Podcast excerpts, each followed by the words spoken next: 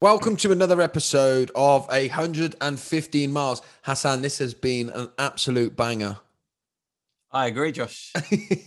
we talked about getting jiggy with it. Na na na na na na na. All I want to say is that they don't really care about us, and um, I can't remember the other one. Six is the magic number.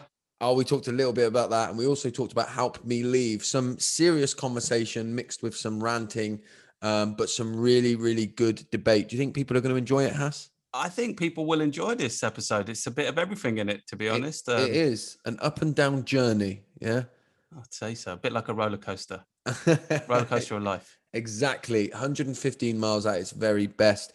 If you want to come and join the uh, join the movement, come and join us at 115 miles pod on Instagram. We're ever growing, and people should leave us a review, Hass, shouldn't they? They should on Apple if possible. That would be great. Thank you. Enjoy this episode, and we'll see you again very soon.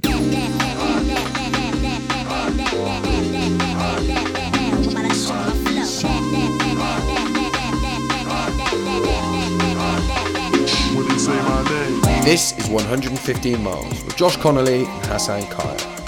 Living exactly 115 miles apart, our lives could not have been more different growing up, yet we find ourselves today as really good friends with many similar outlooks and perspectives. Join us on our podcast as we take a topical dive into life, work, culture, and everything in between. Hassan, we are back. How are you? F- Actually, let me ask you this first. First question Have you been out for dinner yet with six people? I haven't been out for dinner with six people. I've been out for uh, a beer on a high road with a mate, and there was some food that came. What indoors? No, outdoors. Oh, you mean All right. yesterday? No, come on, man. Two, we're two days in, mate. I thought because I know you're not very good at cooking. I thought you might have took everyone out for dinner or something. Mate, do you want me to bring up pork loin again? yeah, you don't want to go there. You know, have you um, hugged anyone that you haven't hugged for a year yet? Uh, no, I haven't seen anyone other than my family. I've been hugging them. All right. What I'm you haven't gonna- hugged I'm them for a gonna- year? I'm just gonna make a confession, mate. Uh, I've had some illicit hugs through lockdown. I'm just gonna. Uh, What you were hugging when it was illegal? I had a few illegal hugs. Yeah. You make me sick. Did you, Josh? I know you're not really a hugger either. So. I'm not. I'm, I will hug people. I will hug people that I like. That I like my that I feel comfortable with, but I'm not. Um, I don't like a hug from from somebody I don't know that well. Bro hugs. How do you feel about bro hugs? Tell me what a bro hug is. You know- Describe what it is. You know, like when you sort of know somebody, and really, it's it's like a handshake type type of relationship. Maybe even a little fist bump, but they come in with the handshake and then the hug and the Yeah, no, I'm cool with that. And then Yeah. there's like a couple of little taps on the back to say, Yeah. "Let's move this on." yeah, Yeah. yeah. what makes me feel uncomfortable is some people hug and squeeze, and then they go just one or two seconds too long. And then what? Move their hands down towards your buttocks, Well, well, you can't blame them for that. Have you seen True. my squats? tights. Um, no, but I'm not here for those like weird, slightly long hugs. a bit too long. It's like you, you like it's gone on. You know what I'm long. talking about, innit? That Yeah. some people do them. Yeah, I don't like them. yeah. And then I saw on um, Twitter that on GMTV, it's not GMTV anymore, is it? But you know what I'm talking Good about. morning, Good Morning Britain. Britain. is it? Yeah. You know the doctor on there who's been around for just years The, and the years. The doctor with the um, uh, uh, female name, Hi- Dr. Uh, Hilary, Hilary. Jones. Dr. Hilary Jones, yeah. he made a video um, of how to hug somebody safely at the moment. Have you seen it? No.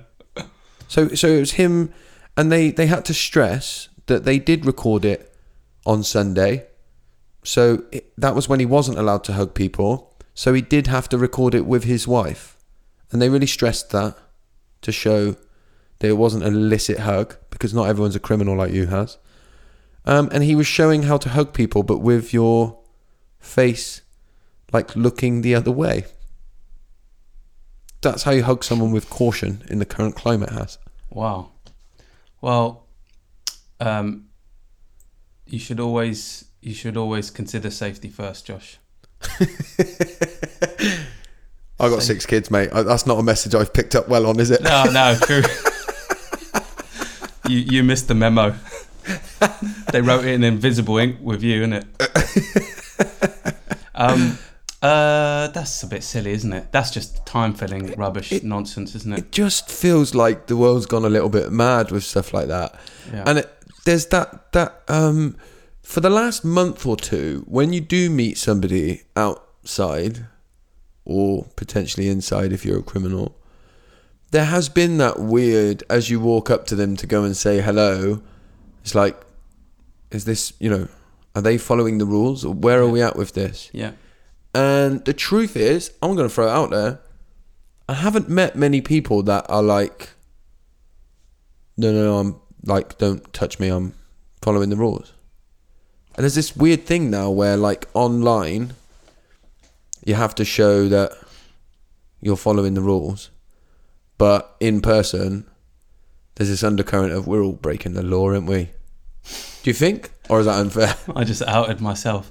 Um, I think in the beginning, people were like definitely like doing the elbows and all that. You Yeah. know, not not standing near each other and keeping distance. I really think people were doing that, and I just think people are over it. And you know, I think obviously as as vaccinations have increased, there's probably a feeling within some people that have probably had it that like they're going, okay, well, it's just a matter of time now.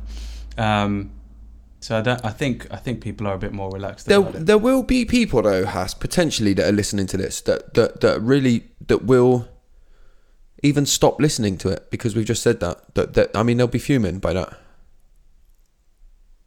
Yeah, Oh, you It- don't give a damn. You don't was, give a it was all a rat's ass. I, I was just I was just doing it for for pod, podcast laughs and and uh, I've been adhering to all the rules. You know me. well, good Has because I'm feeling very jovial today. Oh, that's good, man. And- That's, and that's why you're wearing a that bit- t-shirt. Uh, potentially, it's not a t-shirt, mate. What was it? Uh, Well, it hasn't got sleeves on it, has it? it's a sleeveless t-shirt. What do you call these things? A vest? I don't think it's a vest either. And what color would you call that? That that's like mocha, is it? don't know. It probably used to be red once upon a time. It's just Yeah. been washed that much. Oh, it's nice. No, I don't know, mate. What you'd call it? Um, I don't know, but it's a sleeveless T-shirt, I believe. Yeah. Top. Oh, I saw This is your, good- oh, I saw your this is- Instagram stories yesterday with your slipper socks thing. Sliders, socks, uh, Ah. tracky bottoms that were cut off into shorts, football T-shirt, and a coat. Yeah. What did you think, mate? I dare you to um, do a workshop in, in that in that garb. Be your true authentic self. We talked about authenticity. Yeah, we have lots of parts of ourselves, Has. That's That true, was man. one part of myself. I, I, I, I- I painted the office yesterday, and so um, I felt very manly because I was like, you know, bit dirty, bit sweaty, been grafting all day Why did you say manly? because um, that's the society that we live in, right? Where uh, it is a bit like that. Because I still know because I'm terrible. Like I can't. I'll phone my father-in-law if I need a picture hanging. Yeah, like the only Really? bit of yeah. Or if I get a punctured tire, I'll ring my wife. Because I wouldn't know what to do. We've talked about the tire, the car tire. Yeah, I think, yeah, yeah, but, I like, I we'd couldn't- both so- freak out a little bit about There's a- about that one. But There's a famous picture that I hung in the dining room, in our in our in our dining room, and it's um just a hole in the wall. Because I started trying to drill it and it wouldn't go in any further, and I said I don't know what to do now, so I left it. So my father-in-law does anything like that because I'm useless. do you know, j- like joking aside, I used to think about um, getting this website together called "Stuff My Dad Should Have Taught Me," Yeah, and both of us, for different reasons, didn't have the father. I mean, obviously, I know you had another male figure in your life, right? But like, our dads weren't around to kind of teach us the basics. Um, yeah, and my mum taught me loads of things, of course, but like there was always always felt like there was a there was a there was a piece missing. So I think consequently there's like loads of stuff I've just had to figure out, like a lot of other people. But I just always thought that it would be nice to figure out the stuff I probably should have, you know, would have been nice, you know, that, that gets passed down through generations, right? And uh, we just sort of never had that really. Yeah, and you know, there's um, the, the there's another layer to that as well, which is like my uh, before I got my my last car was dying, right, and I used to have to put a lot of oil in it all the time, right, and uh, I I used to go out and put the oil in. When I was growing up, I was like you, like I had my stepdad, yeah, but he was uh, one, he was he was my stepdad, so there was an element of it always felt a bit like my stepdad, love him to bits and all that kind of stuff, but there was just that element of it. But also when he got on and done stuff, like if he had to change the oil, if he had to put new oil in his van, he'd just go and put new oil in his van, right? And uh, my daughter, my Maya, who's like uh, nearly five now, I remember I was going to put the oil out, and Leah, my wife, was like, "I'll take Maya with you," and I was like, "What to put the oil in the car?" She's like, "Yeah, teach her how to do it," and I had to have a moment when, I, and I was like, "Oh yeah, I should like, I should show her. She can come out and she like she loves doing it." And Leah grew up doing all of that stuff with her dad. Her dad would like show her, you know, his when he was tinkering with stuff and all that. Yeah, and it's true. I never had any of that. I mean, I don't know. I, I still don't think I'd be very good at- at any of it, right? Because it's just sort of not really in my nature. But but there is there's a there's a whole conversation to be had there, and one that I wasn't expecting to have today. Has Yeah. Uh-huh. Well, I just it just it just made me think about um about you know all, all the things that we take for granted, like being able to put up a picture. But for you, that's like a real headache. yeah, uh, uh, yeah. Uh, Like I don't know what we'll do when my father-in-law's no longer here. Won't have pictures, mate. We won't put pictures up. Or you'll So- be you'll be so successful, like you just throw cash at handy people. I'll come put it up for you. Um, You yeah, I'll, be- yeah. pay me I'll a get you to. to be your handyman. Yeah, exactly. My, I'm a self-taught handyman. Let's hope I do that well. Um, so there's been a few conversations that I've always wanted to bring to the podcast, Has. Okay. Uh, and so I just thought, do you know what I'm going to do today? I'm going to bring some of those conversations here. So I've got, um, I think it's five. Well, let me have a look. One, two, three, four. I've got five titles. I'm going to read them all out to you. You can pick them. I've done something like this similar before, but we're going to do it again. okay. I'm going to read the five titles. You're going to pick which one you want. I don't care if we don't get through all five. Okay. We might not. Um, so I'm going to read them out to you, and then you're going to pick them, and then we're going to have a conversation around them. And in typical 115 miles fashion, we're going to push the boundaries on them. Okay. Ready? Yep. First title. Getting jiggy with it. Na na na na na na na. That's, that's number one. Number two. Six is too many. Number three. Help me leave. Number four. All I want to say is that they don't really care about us. And then number have I missed one? No, that's number five. Good with numbers, like you. Uh, eye for an eye.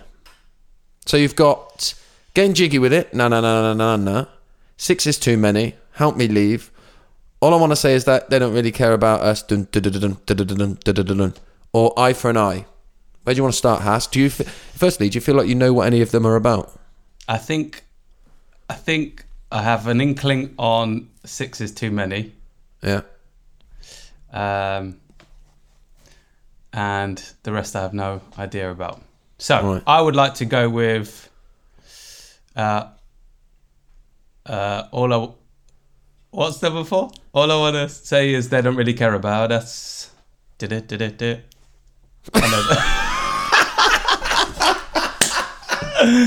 That. Sorry, one, which one? Michael Jack- the Michael? Jackson one, please. Uh, the Michael Jackson one. So all I want to say is that they don't really care about us. Dun, dun, dun, dun, dun, dun, is about That the way last in bit's which. wrong. We both got that last bit wrong. No, I didn't get it wrong, mate. Yeah, you did. No, it's right, mate. Do you know what would have been really good if you'd have really thought about this instead of like um, this morning? You could have had the little musical excerpts, and we could have just You could have played a little, and I Can't yeah, make that copyrights. Copyright infringements. That's it. The, the episode would have been taken down. True. So I've done my research, mate. But Alright, it would have so- been nice if we'd have been. Imagine being like publishing and then being taken down. Would Yeah, have been good. yeah, Anyway, carry on. yeah. That would have been good. That would have just made this whole hour and a bit that we're going to spend a waste of time. True. Uh, so all I want to say is that they don't really care about us. Has is about the way in which those in power are tackling the pandemic, and I've got a couple of articles that I just want to explore with you. Uh, the first one here, I'm just loading up, is in the Times, uh, and the title is Matt Hancock helped Tory secure 180 million pound PPE deal. I'm going to read this very quickly. Uh, Matt Hancock personally intervened to help a former Conservative member, uh, sorry, minister, secure a PPE deal worth 180 million, according to government emails. The House Secretary assisted Brooks Newmark, the former civil society minister who resigned after sending sexually explicit photographs of himself to an undercover journalist. Uh, that was a female party activist. Last May, Newmark teamed up with the owner of dog food company who had set up a firm to broker PPE deals and suppliers. His subsequent uh, lobbying helped Hong Kong business become the eighth biggest recipient of PPE contracts during the pandemic. How does that make you feel? We talked a little bit about this on one of the episodes. Yeah, I mean, how does it make me feel? I've stopped getting angry at it in the say in the way I was before because it doesn't surprise me. Like there is nothing new about what you've just said. It's just another story of what is an existing narrative. and that is one of, of, of, of many many stories that have gone on through this pandemic right and Yeah. uh, matt hancock's at the heart of a few of them Mm-hmm. do you think anybody likes him do you think like do you think tory voters tory supporters you know people like um Keir Starmer do you reckon they do you reckon they like matt hancock I think that Boris must really like him because he makes them money. yeah but do you think do you think there's many tory voters out there that like him That find him relatable. Yeah, because that I, just think he's an absolute. I every time I look at him, when he comes on the telly, I just think you absolute moron. But like, it doesn't matter what he's saying. I know that might be a bit of me in there, but as in There's a lot like of you bit in there. No, a bit like of my stuff. But I, I think um, I, I do. I don't think he's very likable, but he's he's not. You know, he's a lot of politicians aren't really likable or relatable. Yet they're still in power, and that's part of their creation is to kind of almost present themselves as you know at, a- on a higher level to be able to run the government and the and the country. do do you think the very fact that someone like yourself, who will be a reflection of many, has just sort of given up on it? Doesn't even make you angry anymore. It's just the world that we live in. The rich people, the rich and powerful. I'm not digging you out. Well, I might be a little bit, but but I'm just I'm taking what you've said. That we're not even angry about it anymore. Like I mean, literally, this pandemic. When you dive into it, and I'm gonna read, it- like skip through another article in a moment. When you dive into it, uh, the rich and powerful people, I mean, have been using it hugely, hugely to their advantage. And this this has not been the global pandemic. The way that we have tackled it has not been about a global, uh, you know, let's try and save everyone's life. It's not like that. That's not what's going on here. I, I mean, I think there's, it's not one, it's not one approach. So I think that that there have been people within government and outside of government, within shadow parties, outside of shadow parties, that have genuinely been trying to. I think there are individuals who are generally trying to help and do better. Hmm. But on the whole, it Can feels to any? me. What? Can you name any? Like, can you give me specific examples of that? Because we got lots of specific examples of people not doing that. Have you got any specific examples of people in? And I, again, I'm I'm putting you. I'm Are you talking about? your, Are you talking about politicians specifically? anyone in a position of power.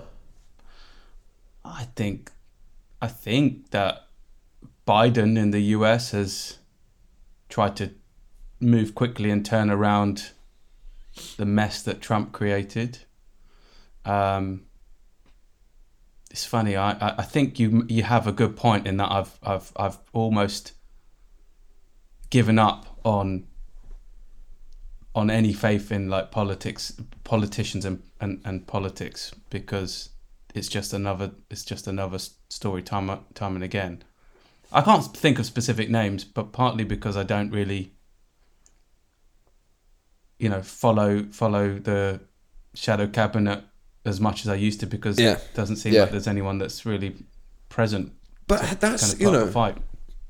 and that's the point I'm making. By the way, I couldn't, right? And uh, you know, you sort of we're, we're at a point now where you sort of look at this and and it's really difficult to have this kind of conversation because this kind of conversation gets shut down. So it's like we, we're in a pandemic. We just need to do what we can do, right?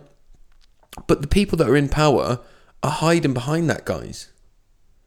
That we even when you start to look at the vaccination program, and I'm going to read you an article now, uh, which that we look at that and we go, you know, that's been incredible. That's you know, this is like a real achievement that we've managed to achieve. Actually, when you start to dive into that, right, and I don't want to sort of go down any kind of rabbit hole here, uh, but it's it's uh, this article by Akin Olla says, "Welcome to the new colonialism." I can't say it. Rich countries.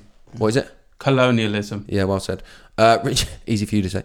Rich countries sitting on surplus vaccines. So even Biden, the man that you're talking about, um, the US, for a lack of a better term, uh, are hoarding vaccines. It began with Donald Trump and his refusal to participate in COVAX, a global initiative that aimed to ensure distribution of 2, million, 2 billion vaccines to countries in need.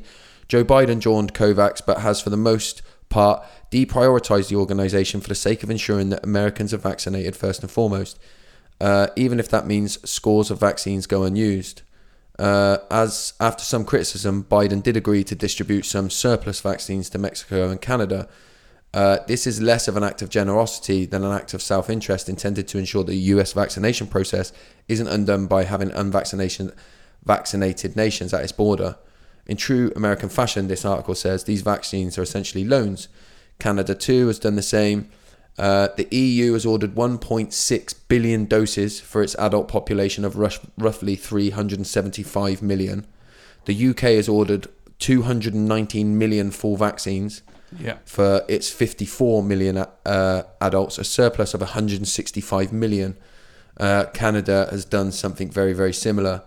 Um, so when you start to look at what's happening here, uh, Yeah. this is like we, you know, and when you start to look at the vaccination stuff and the way in which they've been bought and ordered, this isn't like the way that all the smallpox and all that kind of stuff was tackled in history, where it was like the world came together. You know, this wit that uh, Boris Johnson and the people alike are hiding behind this guise of, you know, this is a come together wartime effort. But you don't have to dig that far to start to realize that that's not what this is. Th- those vaccines, by the way, are all patented, patented, and, and, and, and you know we're not dishing them out to the other countries. And people think these, I've, people think these vaccinations are free. By the way, I think some people think that actually Boris is paying for them out of his own pocket. Yeah. They don't even realize that we're paying for them Above the odds as well.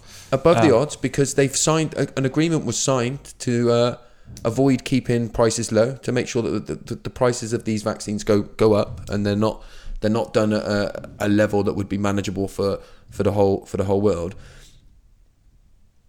So uh, I told you I was feeling a bit ranty. Has over to you. Uh, what was the question? Uh, no, I'm kidding. I'm kidding. Um, look, you're right. There's there is no global response to this. I think, um, or our perception is, in the beginning there was a global response. You know, um, as it as it started to emerge, and there was sort of, you know, there was some sort of well, it was a global fear, maybe more than there was a global response, right? And it was kind of moving quickly and shutting down the borders, and you know that sort of you know thing, that sort of thing was happening. But um, yeah, like it's not the first time you know I've I've heard that uh, around uh, hoarding by um, you know developed economies and shutting out um, uh, less economically developed countries, um, and we also obviously we we, we- shared a, a post the other day about uh, Bill Gates blocking kind of pa- patent relief for certain countries and things like that. So um, it is, yeah, it's it's it's shocking behaviour, Yeah. no doubt. But then it's always been like this, you know. It's like why did you know? I guess why did we suddenly think that self protectionism was going to go away when something like this was kind of happening? I think it's probably the, the the fact that it's been sold. It's been sold as as, as something that it really really isn't.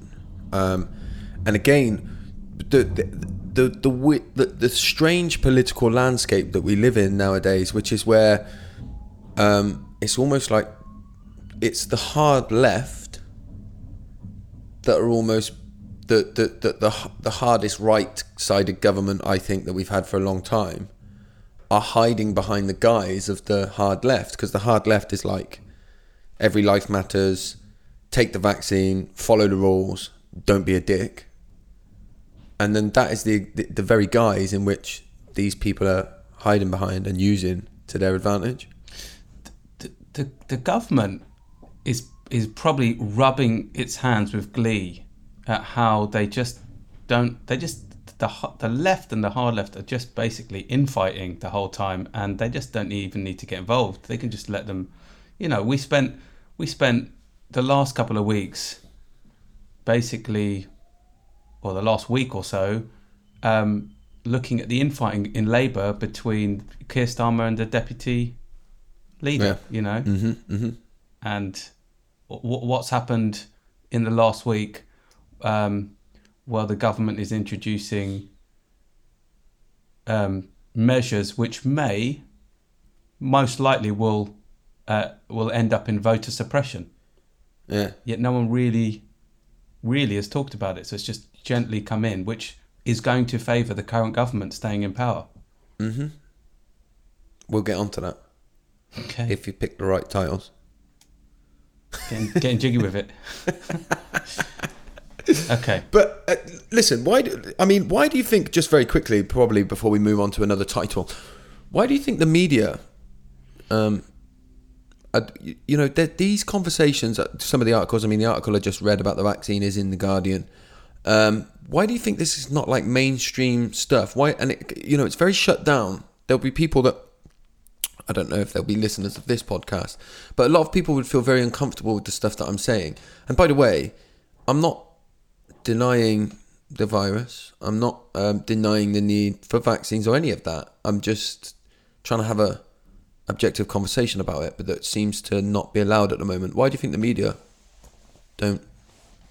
But I think you're talk- you're not talking. I, I don't sense that you're talking about the virus and and in itself and, and the impact of that. You're talking about the commercialism and the opportunism and Yeah, the, sh- the sharkery of government, our government and other governments, and, and how this is being treated as a mon- as a as a not only a money making uh, endeavor, but also it's it's it's perpetuating oppressive structures and regimes, and it just perpetuates. You're going to put you're going to put countries in Africa uh, in further debt because they're just trying to save their people. It's just like it's disgusting. So um, it's worth it's worth talking about. Um, why is the media? I don't know, Josh. I mean, I, th- you know, I can only assume it's because they are f- fearful of the backlash, and the backlash means that their commerce gets affected. So if their, you know, if their readership goes down, they have less advertising revenue. If they have big advertisers that that, that don't want them to kind of put their head above the parapet, um, there who will then kind of threaten their revenue. So I think it's all about money. uh, where in the last year? What do you think? Who do you think is the biggest in this country? Uh, the biggest payer is that the right word? The biggest payer of advertisements in the last year. Who puts So, so those money? companies that you're talking about, yeah, their biggest uh, revenue stream in terms of advertisement. who do you think that's coming industry from? or, or specific company. Industry. Uh, so, so any company that offers advertising, their biggest, generally speaking, their biggest uh, revenue stream from somebody in advertising over the last year. I don't. I don't understand the question. Are you talk, Are you asking me to like? Uh, say- spent the most on marketing? Which Okay. company has spent the most on marketing in in the last year? Or as it's the taxpayer has Oh, the government. oh right. So one of their biggest revenue streams, the media at the moment, is the government. So Wow. another way that uh, You should drop the mic there, Josh. this uh, it's literally on its last legs anyway. Yeah. So I'm not going to drop it now. Not to mention, What what you what are you implying, Josh, with that? Well, I'm just highlighting the fact that what you just said is that you know they're worried about upsetting the people that are paying them for their advertisements. One of their biggest customers at the moment is the government. So I just make you absolutely right. Well, not yeah yeah. I guess it is. Yeah, you're right. It is the government. Yeah, you can go on. I, I, I didn't get the figures, which I meant to get because I was looking at them yesterday. It's all on Companies House.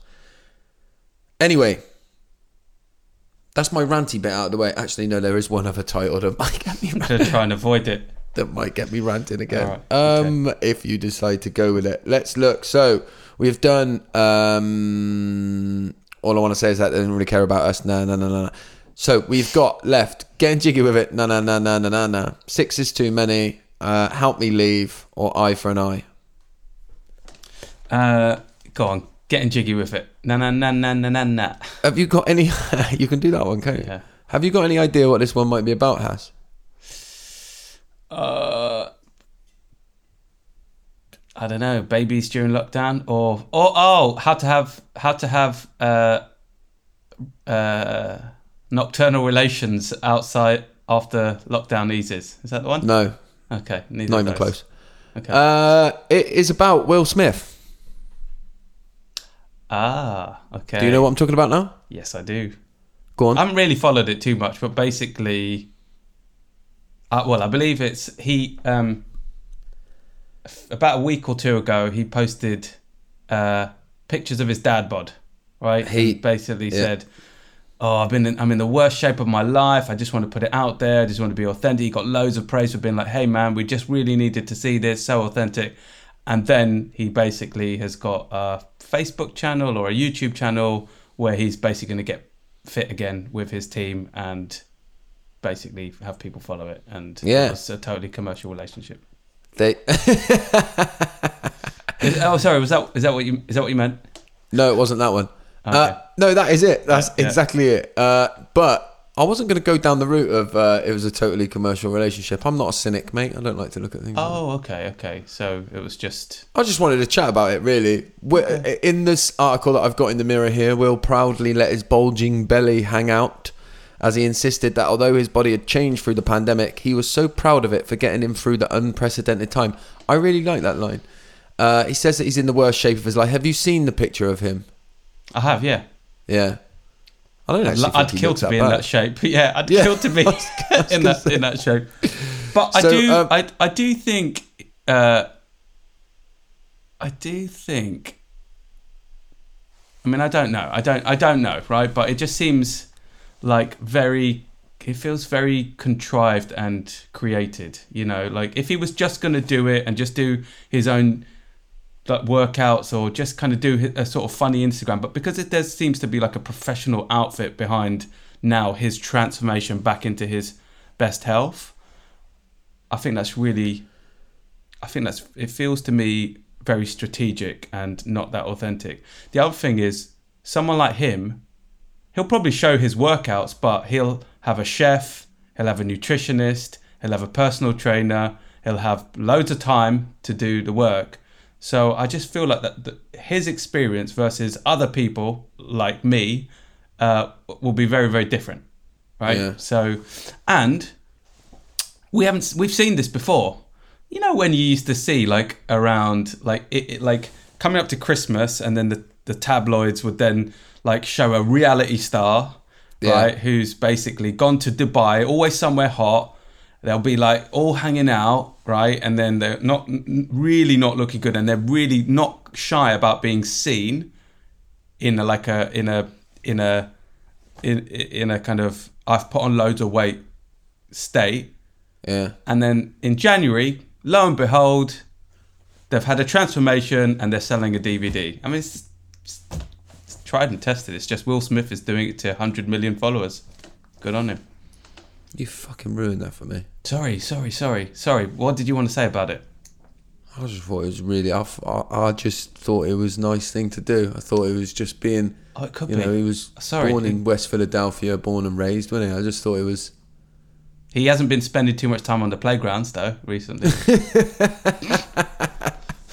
I'm trying to think of another song that is trying to think of a Men in Black uh, kind of quote to make.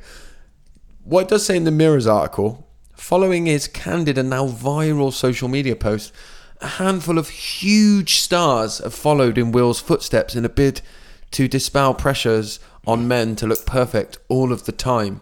Huge stars have followed in the footsteps, Hass. Who do you think the Mirror have pointed to as their first huge star that's followed in his footsteps? Ricky Gervais. No. Simon Webbe from Blue.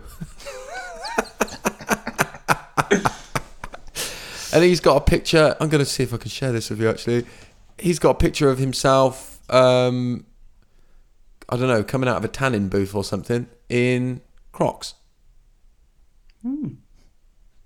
Uh, rest my But- So they went on to they go on to mention some other people. Here's this dude, Anthony Anderson. Do you know who that is? yeah, I've got no idea who that is. he's a Hollywood dude. And then uh, Marlon Wayans, who is actually in banging shape, so for me is not really jumping on the bandwagon. I don't know who he is. Yeah, Uh, and then lastly, who's Dre. dun dun dun dun? He's in banging shape. Look at him, and his picture's been taken in the gym. He's not jumping on the bandwagon. He looks banging, doesn't he? How old do you think he is? Uh, he must be late fifties now, right? Fifty six. He is. Look at him. He'll always be the G, won't he? He is the OG. Has. Yeah, So you, the, the conversation that I had was not going to be to tear poor Will Smith apart. Um, I was just wondering how you felt about your body and whether you're going to jump on it with him. What should I just post it now? Actually, should I just do it live? um, uh, I feel really bad now because it's Will Smith. I really like Will Smith. I just feel like that. Uh, I, It's I did- okay, Hass, because I've got one of those things and I can just erase this from the podcast. This memory. Oh, brilliant! Just take it out and just Uh, me, no. make me Uh, I love Will Smith. But no, let me just say, when I first saw the photo and he was out like outdoors, and I thought that is wicked. Yeah. I thought that was brilliant. And then I heard about this whole like channel and charting the progress, and I just thought, oh, that feels a little bit. I didn't know he had a channel and all that. Yeah, I'm sort of with you on it. But they're, they're- like on a sort of slightly like a side note, um, there, I do think there's a conversation to be had about the pressure that men and women, but we're two men, right? And I think it's probably not talked about as much uh, f- for men, right? Because we sort of hide behind this all bought and paid for attitude, right? Where we don't care what we look like, dad bod, where. But um, I, if I don't look a certain way in my body, I feel miserable. Has hmm. I do hmm. because I've been there a couple of times in the last two or three years. So I couldn't stand there and say to you, "Doesn't matter what I look like; it's about how I feel on the inside." Because that wouldn't be true. I might say that if I don't, if I'm not happy with the way that I look, and I do know that there is a part, you know, there's a part of me that's never happy with the way that I look. Yeah. But I do feel much better if I look in the mirror and I've got less of a belly and I don't know, slightly more and I'm slightly more muscular. And I and I do worry about what I might how I might feel about myself when I get to a certain age where to kind of keep up that pretense would be difficult. Yeah, I, I mean, I don't. I, I think you're you're absolutely right. Like it, it is something that we think about, but probably don't talk about a lot. Um, I'd say though, I mean, I, I know you're not saying this, but I would say that you know, the conditions placed upon women to look in a particular way have always been way more obtrusive than it is for men, right? Yeah. And that's why, justifiably, the the narrative, um, you know, is uh, has been around how how that needs to change for for young girls because I, I saw I see it with my daughters. And I'm sure you see it with yours, right? The the pressure, Yeah. But Yeah. I see it now with with young guys and like Yeah. even if you're like on Instagram or whatever, and you're just like you're just basically um, inundated with what you're not doing, right? Yeah. And and it's not just young guys actually. It's like fit dudes in their forties or fit dudes in their thirties, and like, and it's yeah, it's an industry, and so you sort of you, you look at yourself and go, oh, you know, or you think you, set yourself these you know unrealistic targets, and if you don't hit those targets, you then start to beat And then yourself you're always- up even more. and you're always comparing yourself to those washboard bodies that you see. And you know, when you start working out Yeah. and you're working out regularly, I'll always compare myself to them. And I've been like close to in that shape, right? When I proper did it, I followed it, and like as somebody who's not being paid to do that for a living, it was almost impossible to keep up, to have my abs showing and all of that sort of stuff. Do you know what I mean? It was just ridiculous. But you, you know, if you're not careful, you always feel like you don't match up, don't you? And Yeah. I, you know, I think there's a, it is an important conversation to have for men because when I look at that picture of Will Smith, I just think that's Will Smith. He looks, it's Will Smith. But if I looked like that when I looked in the mirror, I, I mean, I would, I would find it really, really upsetting, and I would, uh, you know, it would put me off wanting to go to the beach and to swimming pools and to like stuff like that with the kids. It really would have that impact on me. Um, so the kind of serious conversation to have around that is just, I guess, to say to any men that might be struggling with it, because I think muscle dysmorph- dysmorphia is a real thing for men, uh, um, particularly of a certain age. I think into thirties and forties and our age and that kind of stuff. Man, it does. You know, it's hard when you when you don't like what you see in the mirror. Yeah.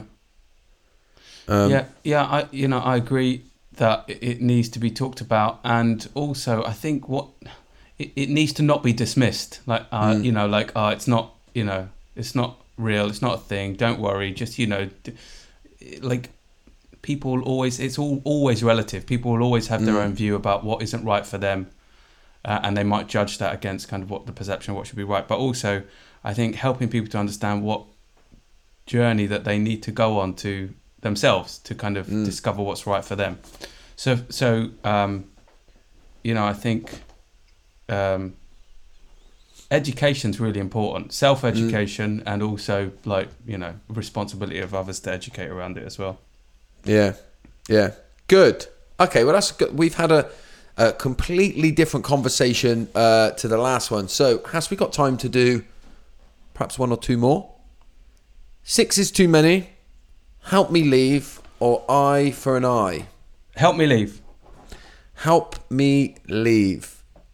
You've got no. You won't have any idea what this is about. Um, has this conversation that I, it's always a conversation. It, it's been in the news, um, not mainstream news, but like you can. It's, it's come up a couple of times in the news. This is about assisted suicide. Oh wow. Okay. Okay, so it's a, it's a really difficult conversation. Um, what, what I- mean, what does it conjure? What do you think about assisted sui- assisted suicide? Do you think it's ever okay?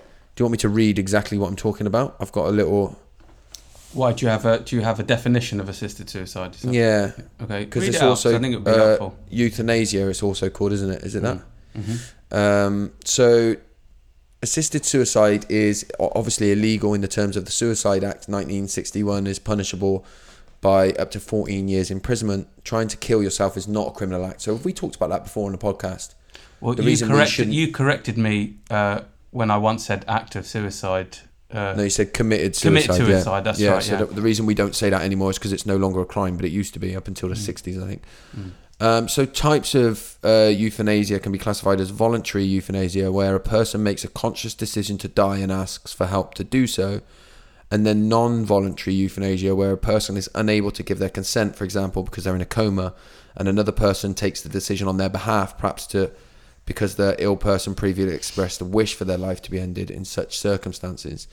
Do, do, I know it's a real deep thing to kind of ask you to give me an opinion on straight off the bat there, but um, what what what are your thoughts on it? Does it make you I- feel I- I uncomfortable? I- no, it doesn't make me feel uncomfortable. I just don't think there's a straight answer to it. Like I, Mm. I, I like I don't think there is a straight answer because, um, well, my view is that my personal view is that um, everyone's life is their own, right? And so Mm-hmm. they should have choice on how they live or not, right? Like it, like I think that is true. However, it's compli- it's complicated because how do you judge whether somebody is of right state of mind to be able to make that choice, right? Do we just go by their word? Well, what if they have a lot of stuff internally that's going on that is impairing their kind of fluidity of thought, their logical thinking, all that sort of stuff. Um, so I do believe that people should have their right, uh, uh, have their own right if they have absolute mental clarity. They've spent long time thinking about it, like w- th- that they satisfy conditions to say that you know that you know it's it's um it's a right option for them. And I think you'll never ever get a government or a health body saying all agreeing. You'd have to get so many groups together to agree mm. this to happen. It'll never happen. So that's why I just think it's like. I mean, obviously, it, it happens in other countries. I don't understand. I mean, I don't, I'll also say I haven't really thought deeply about it. No, of course, right. So I think the the, the people that might be listening to this can understand that it, it, it, whatever opinions you give me now, you might change your mind on if you were laid with lots of facts about it. What we do, we're having difficult conversations, right? So that's what the whole premise of the podcast. What? Why um, do you think we find it much easier then um, to when when it's a dog, we say put it down. But if a dog's in too much pain, the you know a vet might say to you, listen, I know it's painful and it's going to hurt you, but the best thing for this dog, right? It's never going to get any better than this, and it's just going to live in pain. The best thing for us to do is put it down. because we don't see ourselves as equal with animals. We see ourselves as superior to animals. I think, right? And I don't mean that in a in a non-compassionate way. It's like it's why you eat a steak. You're not. You don't eat a human, do you? Well, most people don't, because you because they're at the peer level, right? Mm-hmm. So you you almost have this. You, you you believe you're mentally superior, physically superior in most cases, not all, obviously, they're lost, not not compared to an elephant, but um, we think mentally we're superior. Mentally, we are the, you know, superior race of animals, and that's why we, we we we make those authoritative decisions around that. Yeah.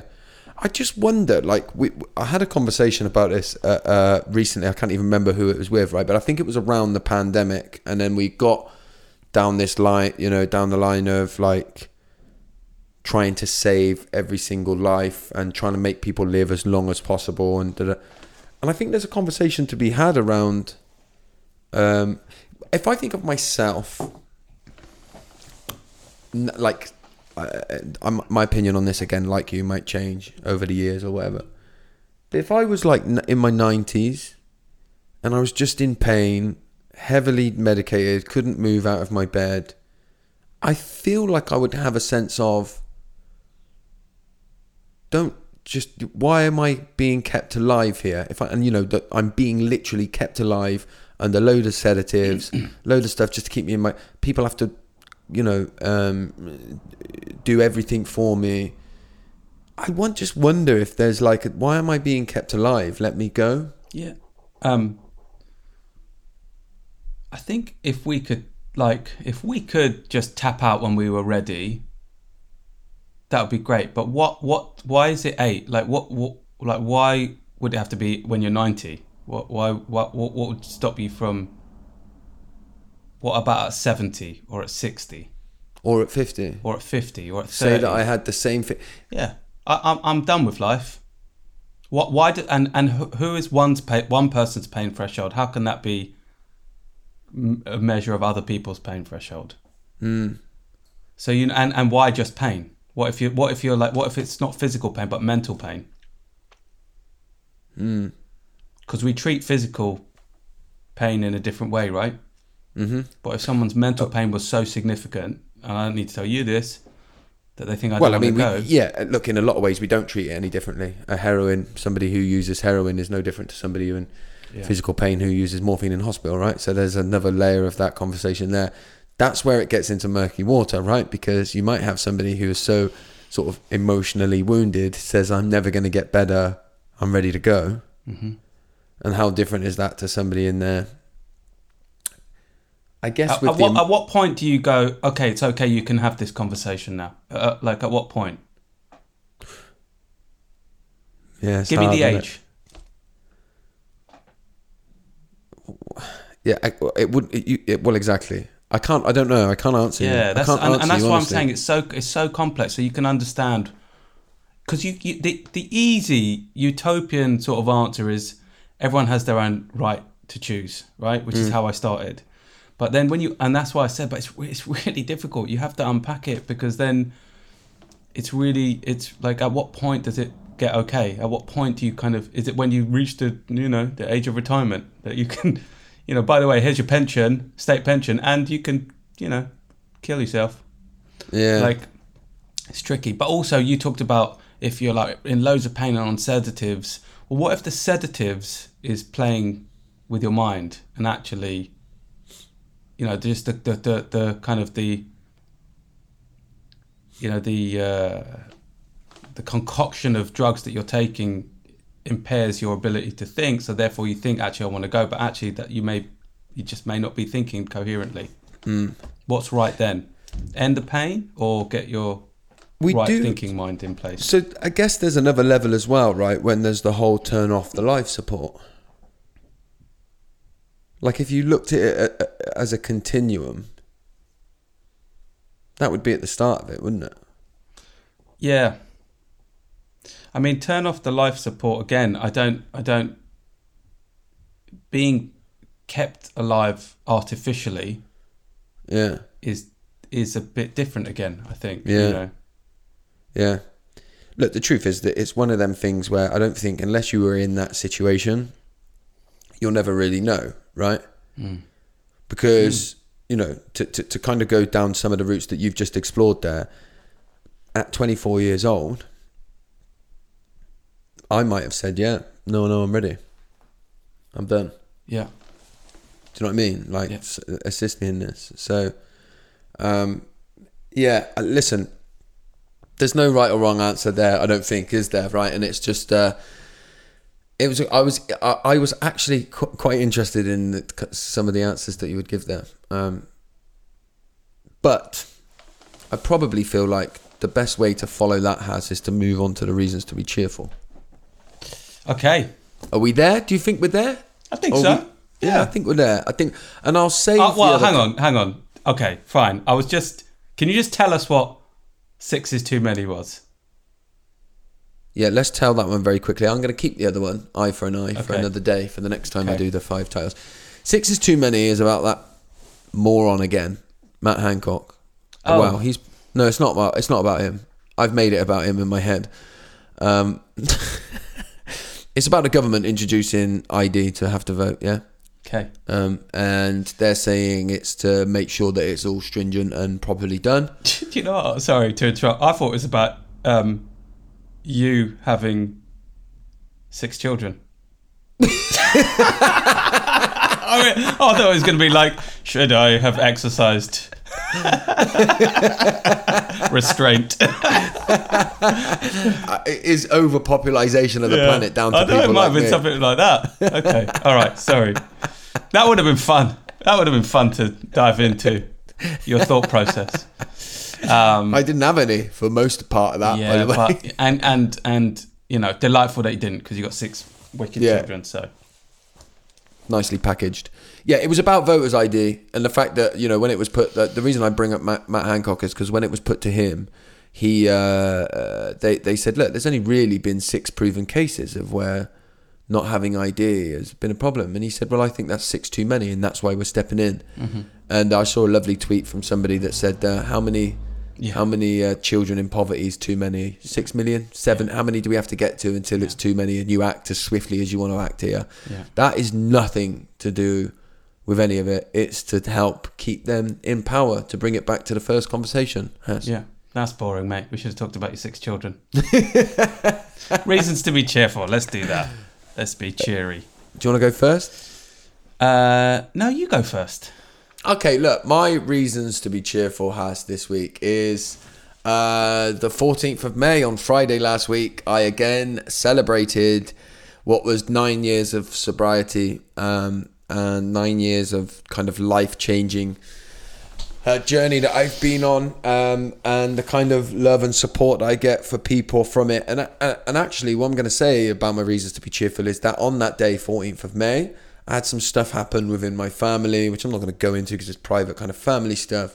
But it was really um, testing and difficult to show up for.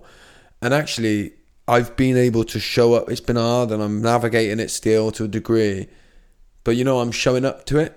Yeah. I'm showing up to it, and I'm doing what's right. I'm finding ways to deal with it. I'm looking at avenues that we can go down. How can we, you know, best navigate this difficult problem that our family's going through? That all, you know, all families have problems. And nine years ago, mate, I just wouldn't have done it. I wouldn't have been there. I'd have ran away. I'd have buried my head. I would have just drank. I'd have made it all about me and how horrible it is for me. And so, you know, as hard as that was to have that show up on on on on my ninth kind of celebration for the nine years of sobriety, it's actually a real good kind of uh, metaphor story or whatever you want to say for just how incredible a journey it is that I'm able to show up to that in that way and to keep doing it. And it, you know, that's the kind of stuff that can make me emotional because, you know, you talk about the kind of life I've always wanted, right? That's not really what you envisage. But actually, uh, beyond when you go beyond it, that's exactly what I'm talking about. I'm showing up to be everything that I want to be in terms of, uh, you know, the, the the person that I am within my family. So that's my reasons to be cheerful, Has. No title. Can't really top that, to be honest. But what I will say is, I think um, what's really powerful. Um, I hope you won't mind me sharing this, but you know, when we were talking about it, you said I don't think of myself as trying to quit anymore. I'm just a non-drinker. Like your identity now is just a non-drinker, and I think that's mm. really like powerful. And I think in a way, we obviously made it. You know, we talked about it a lot on one of our episodes last year. In a way, like it's just become between us as friends. It's it, it's quite normalized, you know. And and mm. I thought that was a sort of a powerful thing. That was incredible. But you know, as I said to you uh, on the day, it is one that moment, that one moment in the year that just kind of makes me stop and think about like everything that you've achieved and what you're doing. So yeah, that's brilliant. Um, my uh, my reasons to be cheerful is um, uh, unexpected moments of joy. Ah, Yeah. lovely. Um, you, you, well, hang on. Before you say that, let's, let me say what it's about. Uh, my unexpected moment of joy was on Sunday night, and or Sunday evening. Oh, Yeah, you know what I'm going to talk about. I'm talking about Alisson Becker's headed goal with the last kick of the game, uh, keeping Liverpool in um, in in Champions League contention, which sounds really stupid, but it isn't about the football. I want to really stress it's not about the football. It's about like that. It, for me, it's a metaphor again for like how we've been living our life, which is like really tense, and then you just have this like, oh my god, this is unexpected, wonderful, unadulterated like moment of bundle of joy. Uh, and I messaged, I had a couple of nice messages from people, and I had I I messaged someone back, and what I liken this to, that feeling, that like little moment, was when I was a kid. Um, we went to like my my family's house in Bangladesh, and we went for the whole summer. So we we would have gone for six, seven. We used to probably go for a bit longer as well. So it would probably be about eight weeks, and like it was a really dry summer, no rain, really hot, really uncomfortable. Um, and uh, like yeah, there's just like the, the the ground had gotten really dry, and none of the crops were like were thriving. It was like just really, and then the monsoon rains just opened up one sticky afternoon, right? It was like, and we all just ran to the roof and like just just got drenched by the rain, and it was just like that exhilarating feeling of just like uh, like just that moment. It was unexpected because we'd spent the whole summer like just really uncomfortable, and then you just had that. I think it was that. It wasn't the football. It was just that, like, oh, like in the 94th minute or something, you know, uh, the goalkeeper runs up as goalkeepers always do in the last kick. They never, they never get the goal. Then they got to dash back and stop a, um, you know, somebody scoring a goal against them. But to, to, to head that goal in uh, like a striker, basically, was just incredible. great header as well, mate. so good. As a top class headerer of the ball myself. I I have to uh, admit my uh, my parenting skills dropped a notch because there were some expletives shouted at the top of my voice. Um, But it didn't matter because you'd kicked them all out the living room like you do when yeah, no, that's good on the just telly. that's just for in the line of duty. for the football, they're all right. They're allowed. Brilliant, Haas. This has been some some great conversation, some deep, meaningful conversation. We've put the world to rights, and uh, we've saved some titles for another day as well. So I've thoroughly enjoyed myself, Haas. So thank you. Thanks, Josh. Like, really, I always get a bit nervous when you do your questions. Um, tell me there's some questions coming, but I really enjoyed that, and I think, yeah, unexpectedly, we uh, we we we talked about some pretty deep stuff. So Yeah. great. Brilliant. See ya.